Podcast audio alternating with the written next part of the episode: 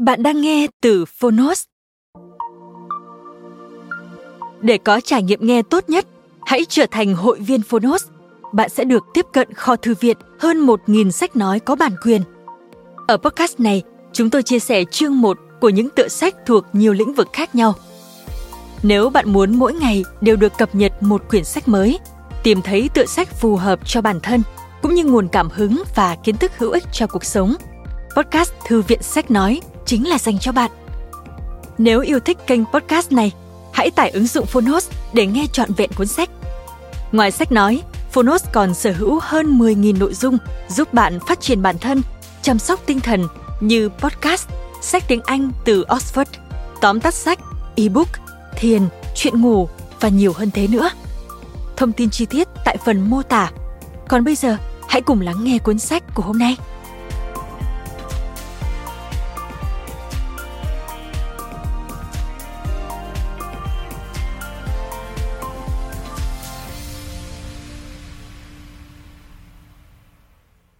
Bạn đang nghe từ Phonos. Những nhà tư tưởng lớn Khổng tử trong 60 phút. Tác giả Walter Ziller, Người dịch Lưu Hồng Khanh, Chủ trương và hiệu đính Lưu Hồng Khanh và Bùi Văn Nam Sơn. Độc quyền tại Phonos. Phiên bản sách nói được chuyển thể từ sách in theo hợp tác bản quyền giữa Phonos với Lưu Hồng Khanh. Văn Lang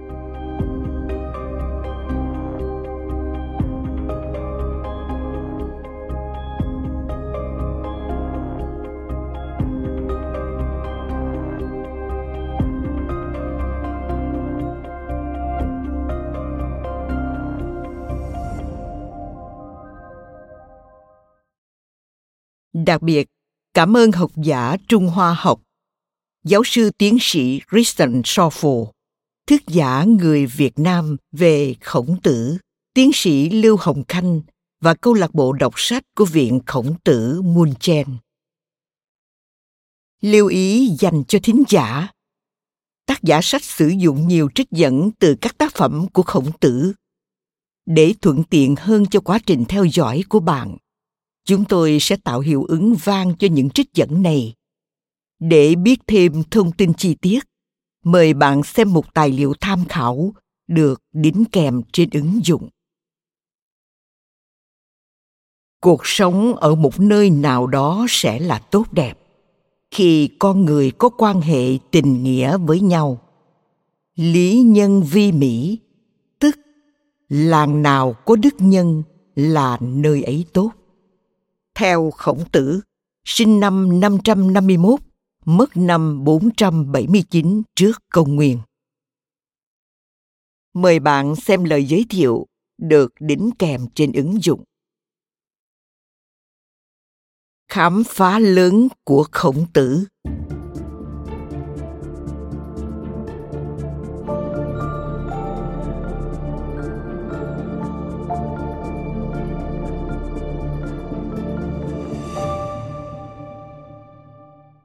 Khổng tử sinh năm 551, mất năm 479 trước công nguyên, là một triết gia Trung Hoa quan trọng bậc nhất.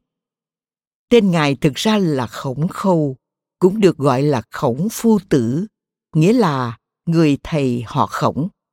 Các tu sĩ truyền giáo dòng tên năm 1687, lần đầu tiên khi phiên dịch các thư văn của ông từ tiếng Trung sang tiếng Latin, đã chuyển âm tên gọi của ông theo tiếng Latin thành Confucius, tức khổng phu tử, khổng tử. Tiếng Đức, Confucius. Tên gọi này được biết đến mãi cho đến ngày nay trong xã hội Tây Phương.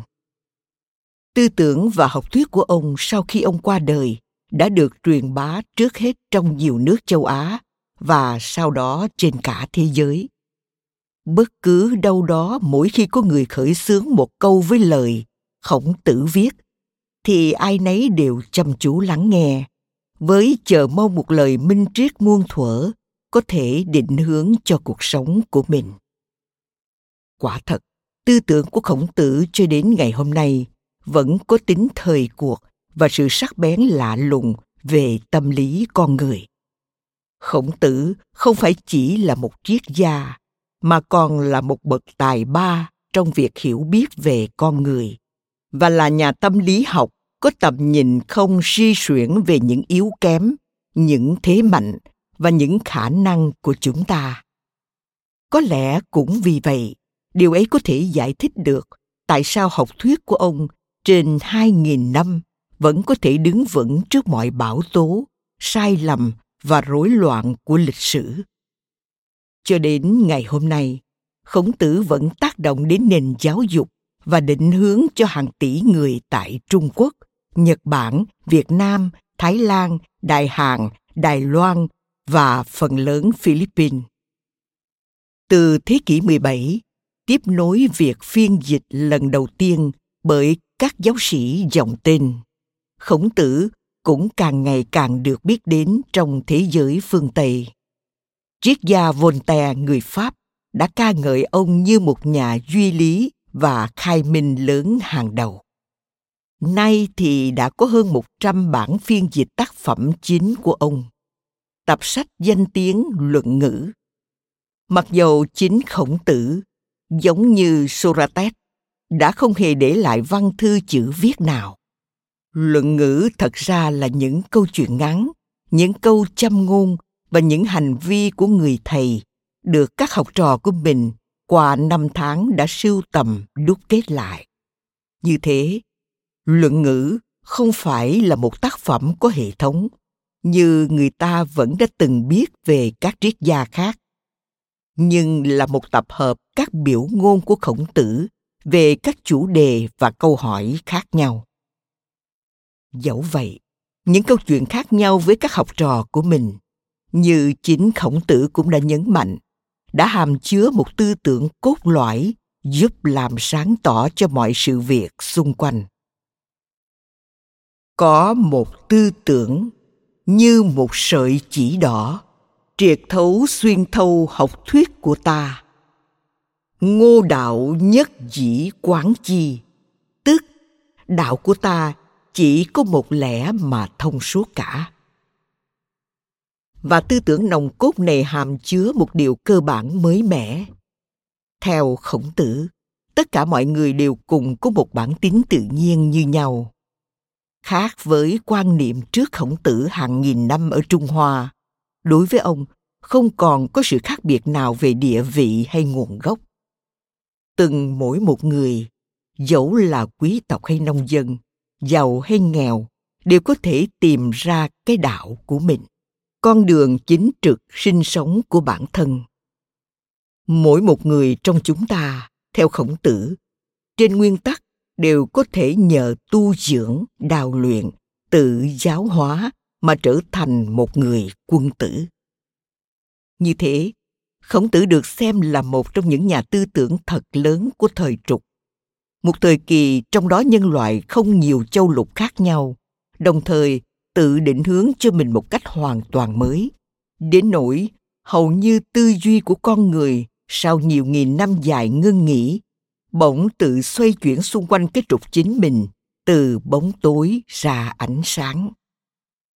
Khổng tử sinh sống cùng thời với đức phật ở tiểu lục địa ấn độ và triết gia hy lạp socrates ở châu âu cách xa đến hàng nghìn cây số và hoàn toàn giống hai vị hiền triết này.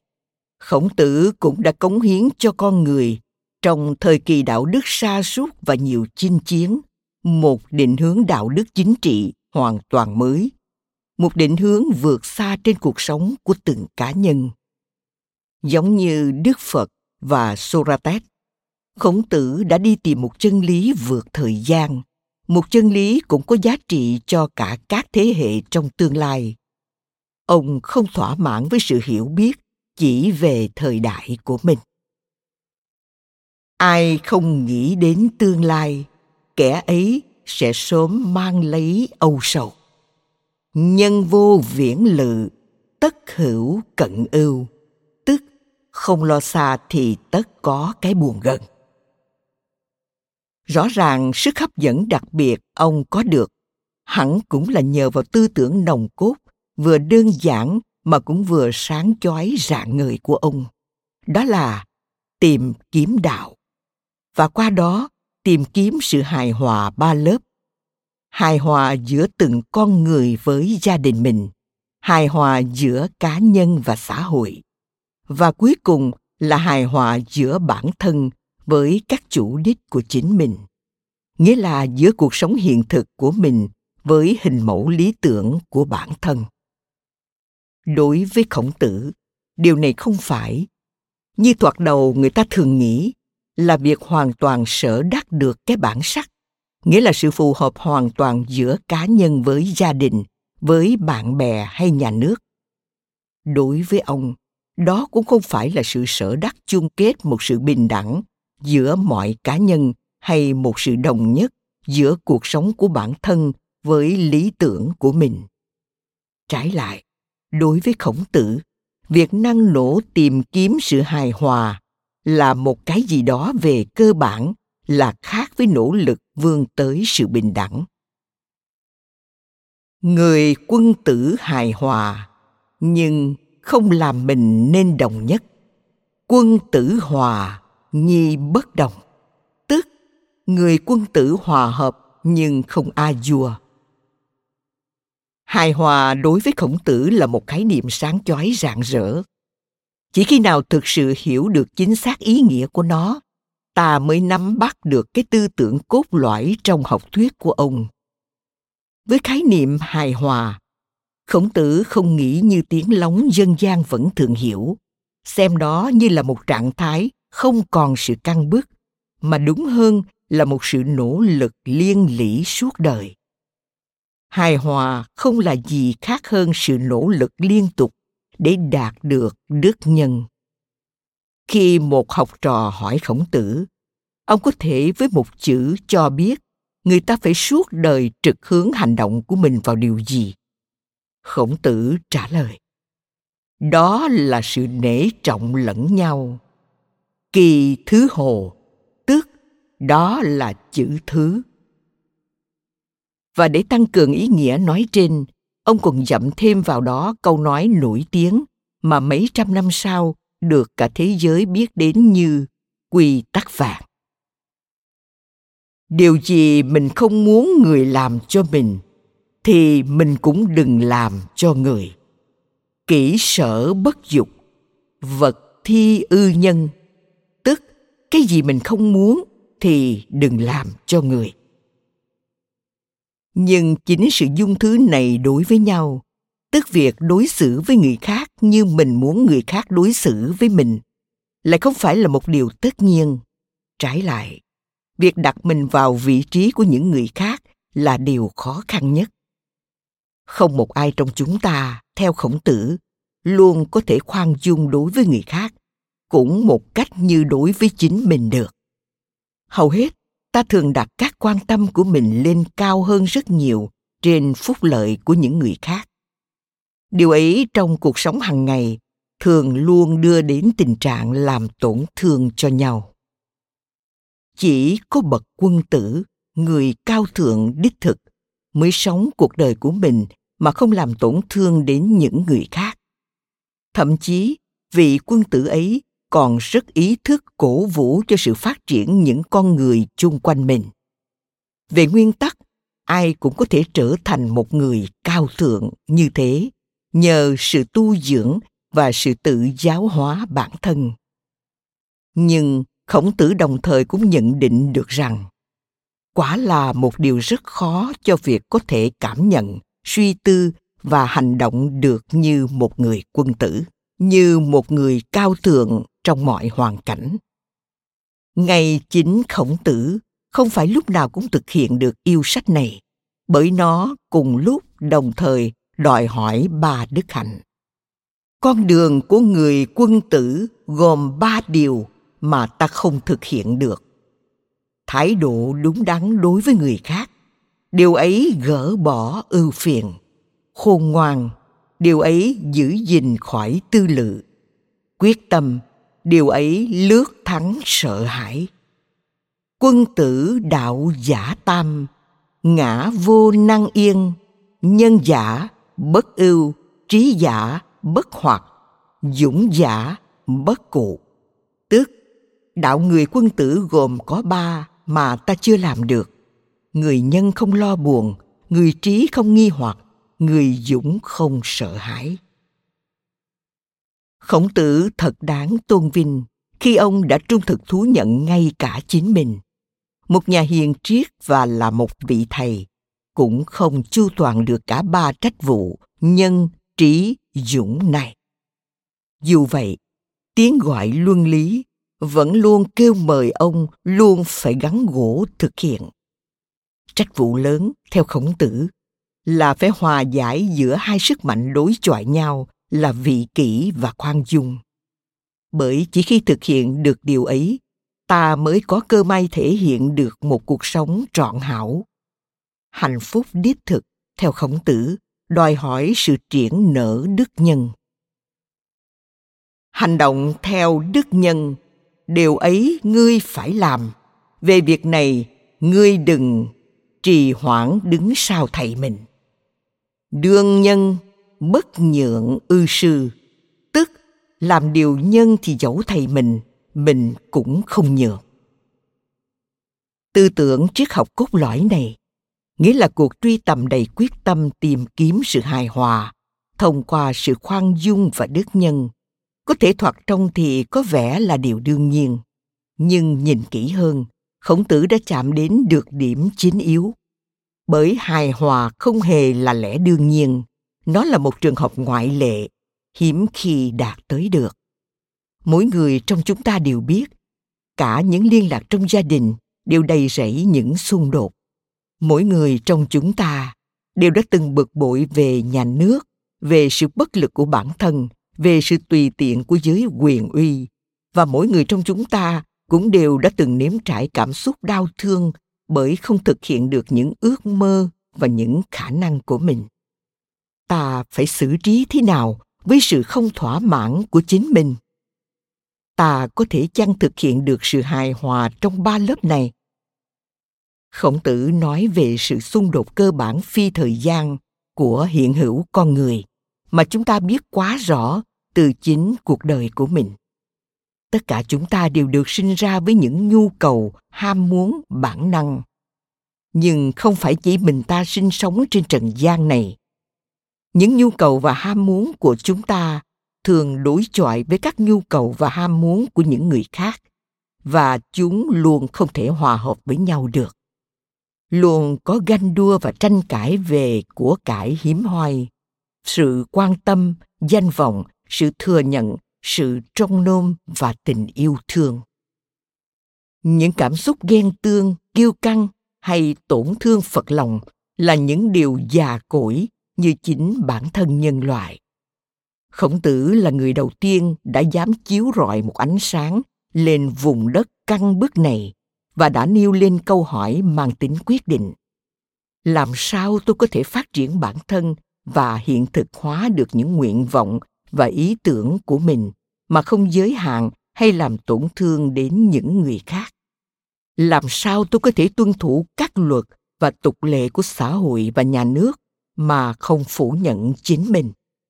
Trong những hoàn cảnh nào, tôi phải quyết tâm duy trì sự phát triển các giá trị của tôi, và trong những hoàn cảnh nào thì tôi lại phải nhường bước.